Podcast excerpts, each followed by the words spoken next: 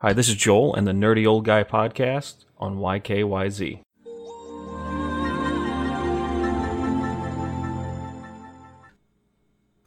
And to kind of picky back off that fluff, at least there's more content in general. So I'll, I'll I'm kind of letting it pass because some of these missions are tedious go fetch missions, but that's typical JRPG. And if I gotta let other games pass on it, my own personal opinions, I need to let it pass on other games.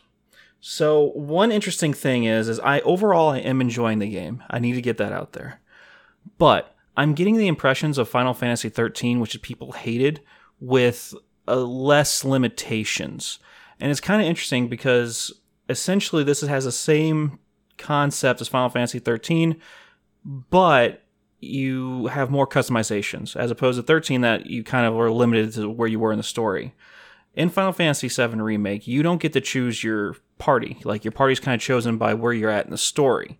Um, you, you have a level up system. You can still bring everybody level up their weapons. There's a materia system. All that stuff's awesome.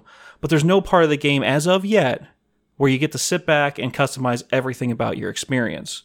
And I had a buddy say that, you know, most, a lot of Final Fantasies are more linear than what people think. And that's true, but this is a remake of a game that was open world. I feel like, I feel like this didn't need to be just Midgar, especially for 100 gigs. And it's hurting from it.